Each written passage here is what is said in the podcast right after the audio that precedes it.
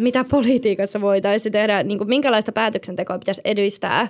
Ja mä paljon näen, että tavallaan työelämän lainsäädäntö on niin kuin suuressa kysymyksessä, kun mietitään vaikka näitä uupumuksen kysymyksiä, että kuinka joustavaa meidän niin kuin työn tekeminen on, miten se niin kuin antaa mahdollisuuden niin kuin yksilölliseen ö, tavallaan, kuinka paljon yksilö pystyy luomaan parhaan mahdollisen tavan tehdä töitä itselleen. Ja sitten toisaalta tullaan myös tähän tavallaan, kuinka tasa-arvoista työelämä on. Että miten, miten se on mahdollista tavallaan jäädä hoitovapaalle niin miehille kuin naisille ja tavallaan kuinka paljon sun pitää sotia sitä niin kuin uran rakentamista ja ö, vanhempana olemista esimerkiksi. Miten sä näet tavallaan tämmöiset työlainsäädännön kysymykset ja niin kuin yhteyden uupumukseen? No kyllähän niin kuin, kyllähän esimerkiksi tuommoinen niin kuin perhevapaa-uudistus, mitä, mm. mitä Suomessakin on nyt tulossa, niin, niin onhan ne tosi tärkeitä, koska mm. kyllä ne ohjaa ihmisten käyttäytymistä. Mm. Ja, ja sitten vaikkapa se, että, että minkälaiset mahdollisuudet on osa-aikatyön tekemiseen, mm. niin, niin nehän on tosi tärkeitä. Mm. Öö, samoin niin kuin työ, työaikalainsäädäntö on mm. tärkeä ja, ja sitten on toki maita, joissa on menty aika, aika tota, ääripäihin, että, että luin juuri esimerkiksi siitä, miten Portugal on kieltänyt ö, työnantajia ottamasta yhteyttä ö, työajan ulkopuolella työntekijöihin. Okay. Eli, eli tavallaan, että, että kielletään, kielletään sakon uhalla tämä iltaiset, iltaiset sähköpostit tai, yeah. tai puhelut, jos ei ole joku niin kuin mm. akuutti tilanne päällä. Mm. Eli se on aika äärimmäinen keino sitten rajata se, se niin. työn ja vapaa-ajan raja, mm. joka, joka on monilla häilyvä ja joka saattaa johtaa siihen, mm. että, että vapaa-aika jatkuvasti joustaa työn, työn mm. ehdoilla. Kyllä ja toi on niin kuin, tavallaan niin kuin biologisesti katsottuna, niin sehän kuormittaa aivoja ihan älyttömästi, koska me ollaan tällä hetkellä töissä niin kuin vähän koko ajan. Että tavallaan yksilöltä vaaditaan tosi paljon semmoisia niin päätöksiä ja hallintaa, että sulje puhelin, sulje sähköpostit, älä katso niitä ja tavallaan ole vapaa-ajalla, kun olet vapaa-ajalla. Ja toisaalta myös usein tahtoo olla, että se on myös vähän niin kuin omalle työuran edistämiselle vielä kyllä valitettavasti negatiivista, jossa et ole saatavilla vähän koko ajan. Et se on myös niin kuin työnantajien puolelta monissa tapauksissa vähän häilynyt se raja. Joo, ja toi onkin itse asiassa semmoinen asia, mikä olisi tosi, tosi tärkeä, mm, että työpaikoilla käytäisiin se asia läpi, että, että mitkä on ne viestinnän pelisäännöt. Mm. Että, että meillä on kaikilla nykyään kännykässä Teams ja työsähköposti, mm. ja, ja tota, on olemassa semmoinen vaara, että ihminen kyttäilee niitä pitkin iltaa, niin, niin silloinhan herää se kysymys, että, että, että missä vaiheessa palaudutaan. Mm. Ja, ja sitten myöskin se, että, että totta kai on aikoja, jolloin sun pitää olla saavutettavissa, mm. että jotain tapahtuu ja mm. silloin sua tarvitaan. Ja, ja silloin ilman muuta, jos on hyvä työyhteisö, niin yleensä työntekijät mm. ihan mielellään joustavat sitten sen, mm. sen yhden illan tai kaksi iltaa. Mutta, mutta ei se voi olla päivittäistä. Ei, ei se ole myöskään sen työnantajan etu, mm. koska, koska kyllä se työnantajan etu on se, että, että ihmiset jaksaa – Niinpä.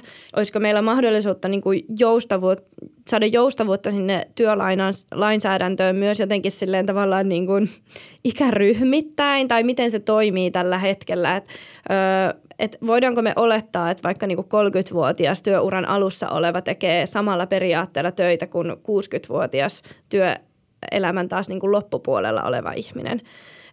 Että sit käykö meillä tämmöistä niin että se 60-vuotias vaan kokee, että hän ei enää pysty niin kuin tässä työelämän tahdissa olemaan mukana, joten on parempi jäädä pois. Mm, joo, toi tuommoinen niin ikäjohtamisen näkökulma on tosi kiinnostava mm. ja, ja se on tosi vaikea kysymys, koska koska ikäsyrjintäähän koetaan jo nyt ja sitä Kyllä. koetaan yllättävän nuorena. Joo. Että, että mm, olen kuullut, että 35-vuotiaalle saatetaan sanoa myyntityössä, että olet muuten liian vanha.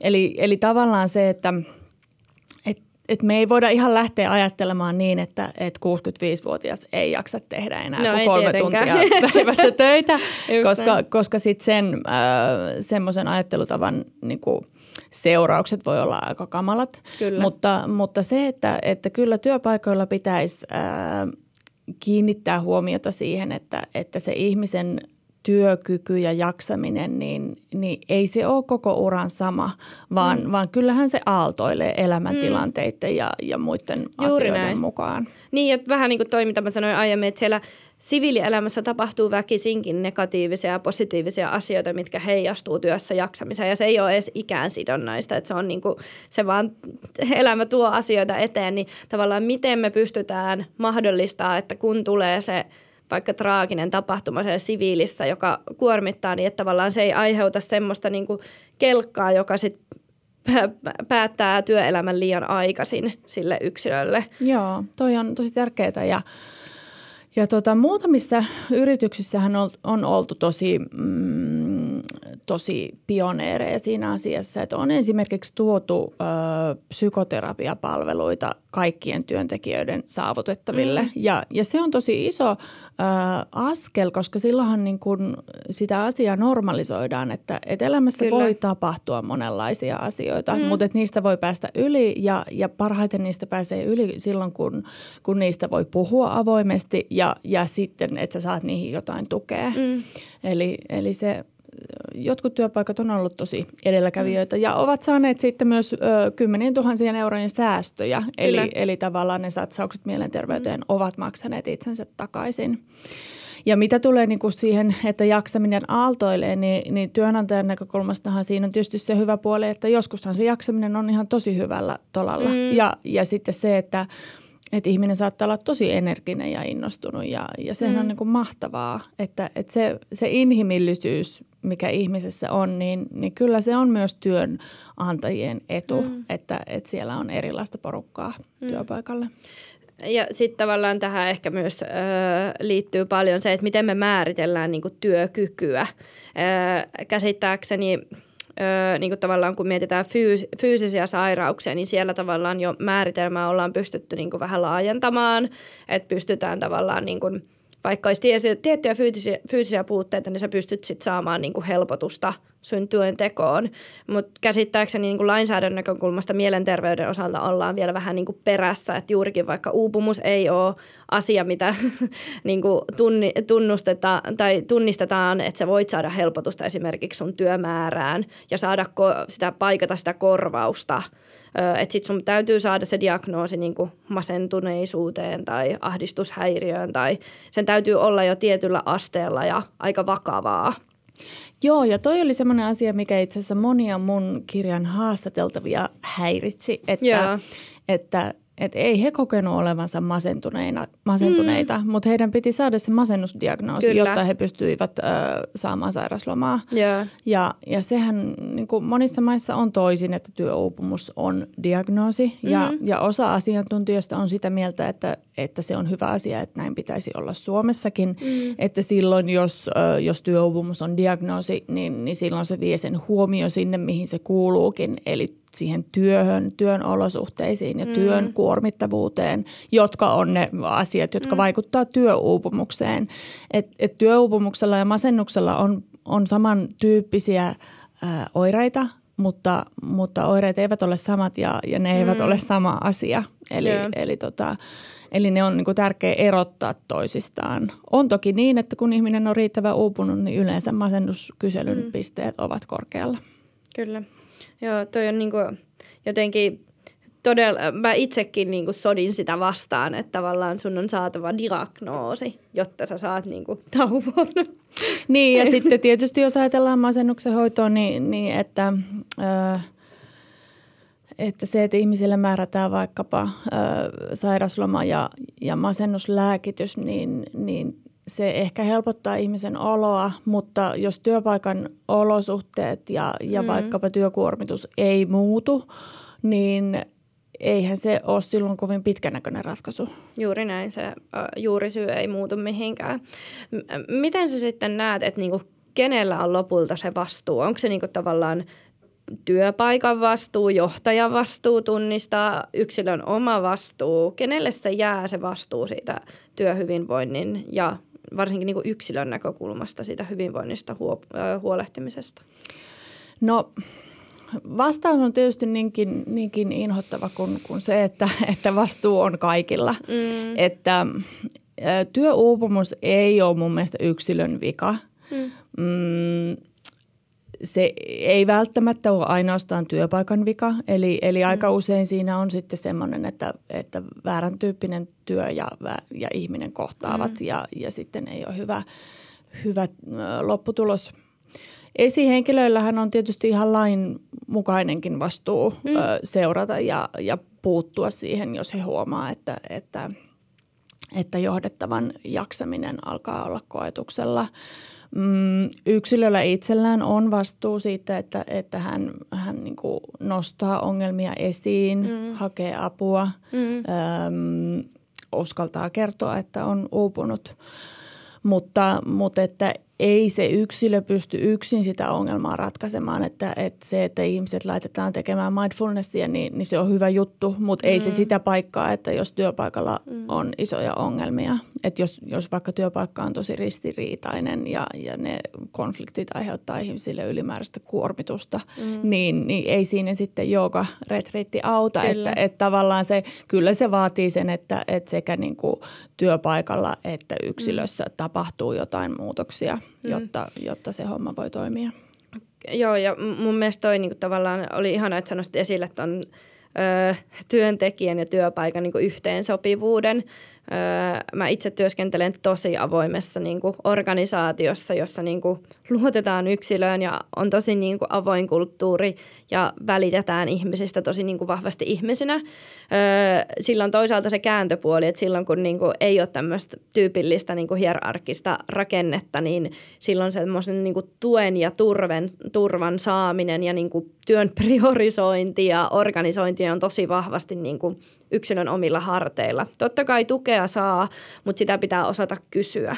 Niin kun sä aluksi tuossa mainitsit sen, että tavallaan osa tarvitsee sitä struktuuria työpäiviin ja työn tekemiseen, niin mä voin niin kuin hyvin nähdä, että esimerkiksi tämmöinen organisaatio ei vaan sovi kaikille. Että niin kuin on varmasti monta persoonaa, jotka ahdistuu tosi paljon siitä, kun päivät on sekavia ja tavallaan pitäisi osata päättää, mitä teet nyt ja mihin meet nyt.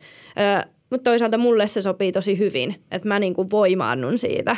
Joo, ja tietysti osa IT-yrityksistä, jotka, jotka on ottanut tämmöisen hyvin itseohjautuvan mm. kulttuurin, niin, niin hehän kommunikoi sen hyvin selvästi sitten työhön ottotilanteissa. Että et meillä toimitaan näin, että mm. että, että et älä tuu meille töihin, jos et sä sopeudu mm. tähän. Ja se on mun mielestä niin kuin tosi hyvä tapa toimia – ja kääntäen mä ajattelen sen niin, että, että on tosi tärkeää kertoa ihmiselle, että, että meillä ei ole itseohjautuva kulttuuri. Kyllä. Että meillä pomo käskee Juuri. ja sä teet. Koska Joo. silloinhan ihminen niin kuin tulee työpaikalle realistisin odotuksin mm. ja hän tietää, mitä se arki siellä on. Mm.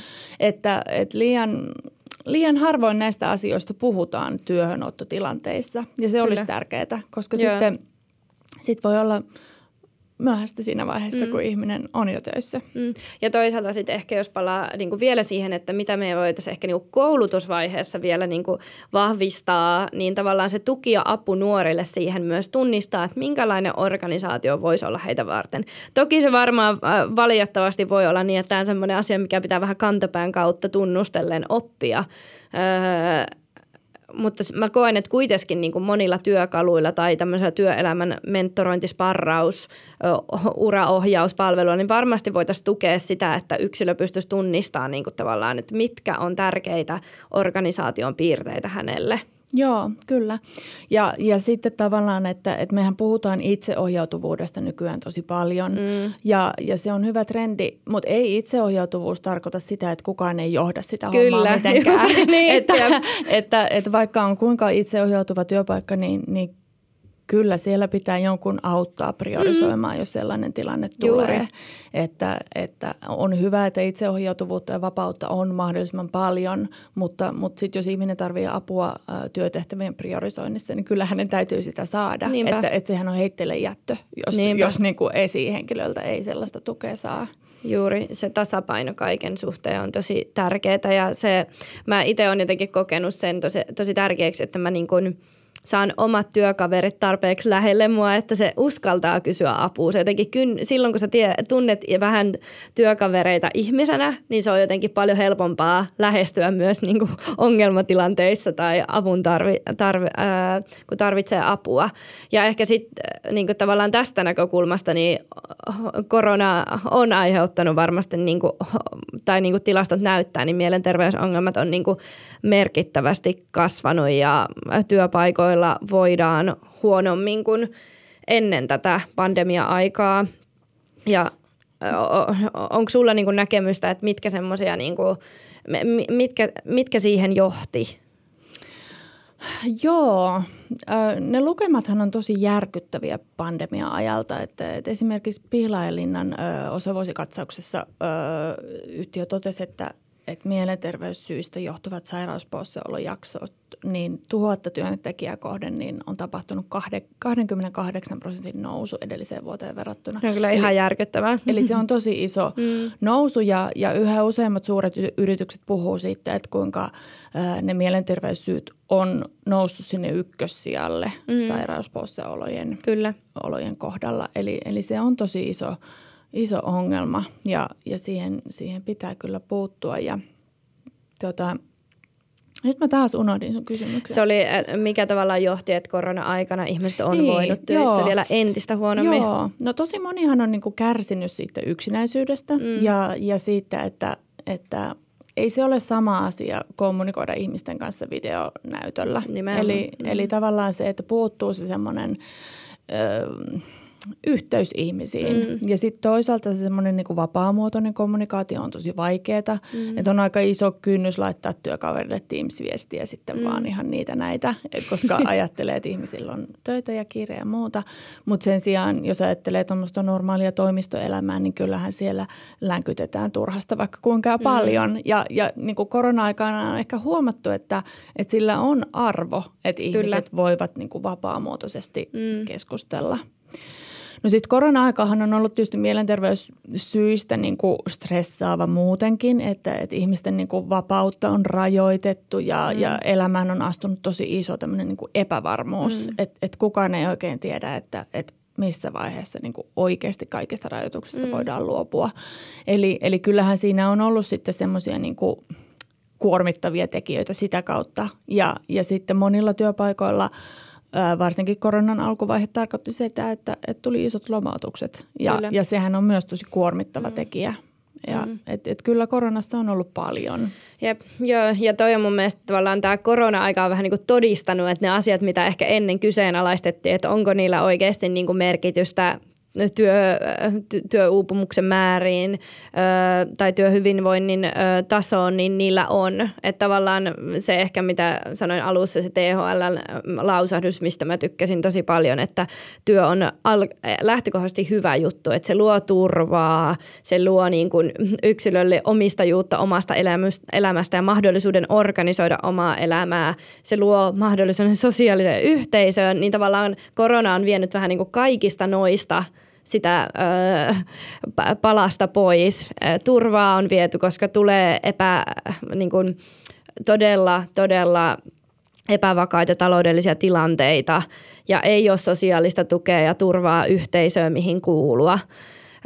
ja tavallaan mä toivon, että tästä koronasta yksi asia, mikä jäisi niin kuin meidän yhteiskuntaan, niin on se, että meidän ei tarvitse ainakaan kyseenalaistaa enää sitä, että tarvitaanko työyhteisöä ja tarviiko työyhteisön olla niin kuin sellainen, että ihminen kokee sen hyväksi ja mukavaksi olla osa sitä. Joo, se on totta. Joo, että, että kyllä, kyllä niin korona on paljastanut sen, että mm. me ollaan sosiaalisia kyllä. eläimiä. Niin. että, että esimerkiksi yksinäisyyshän on lisääntynyt niin. aivan räjähdysmäisesti. Kyllä, ja sitten jos tullaan tavallaan, eh, koko ajan puhutaan, että työelämän täytyy uudistua ja tavallaan se ei enää niin kuin – ehkä ole se on lainsäädäntö vähän raahaa perässä, niin myös se korona on tavallaan niin kuin osoittanut sen, että me oikeasti tarvitaan niin kuin uusia lainsäädännöllisiä ja poliittisia päätöksiä, miten sitä joustavoitetaan ja tavallaan se pitää saada nopeammin, mm. jotta saadaan sitä turvaa yksilölle ja ö, ihmiset jaksaa olla töissä. Joo, ja kyllähän korona on niin kuin esimerkiksi asiantuntija-ammateissa niin, ö, ollut aika iso koe että, että mm. on paljon työpaikkoja, joissa ajateltiin, että etätyö ei ole mahdollista Kyllä. meillä, jotka niin. tekevät täys etätyötä niin. ja, ja ovat huomanneet, että, että se on itse asiassa ollut ihan hyvä juttu tuloksille mm. ja se mm. on ollut ihan hyvä juttu ihmisille.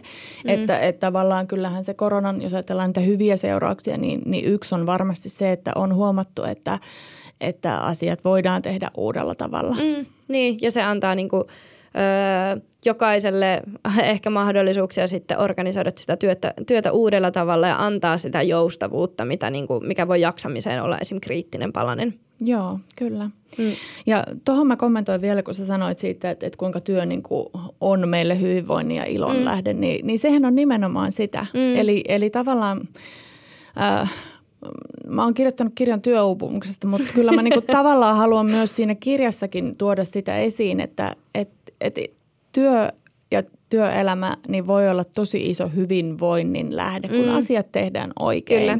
Ja, ja kun niin kuin kiinnitetään oikeasti huomiota siihen, että, että niin kuin ihmisen kapasiteetti ja sitten ne vaatimukset kohtaavat. Mm. Eli, eli kyllähän niin kuin työ tuo ihmisille merkitystä elämään ja, ja se tuo niin kuin rytmin päiviin. Ja, ja senhän näkee hyvin esimerkiksi siinä, että miten suuri kriisi vaikkapa eläkkeelle jääminen saattaa olla – Kyllä.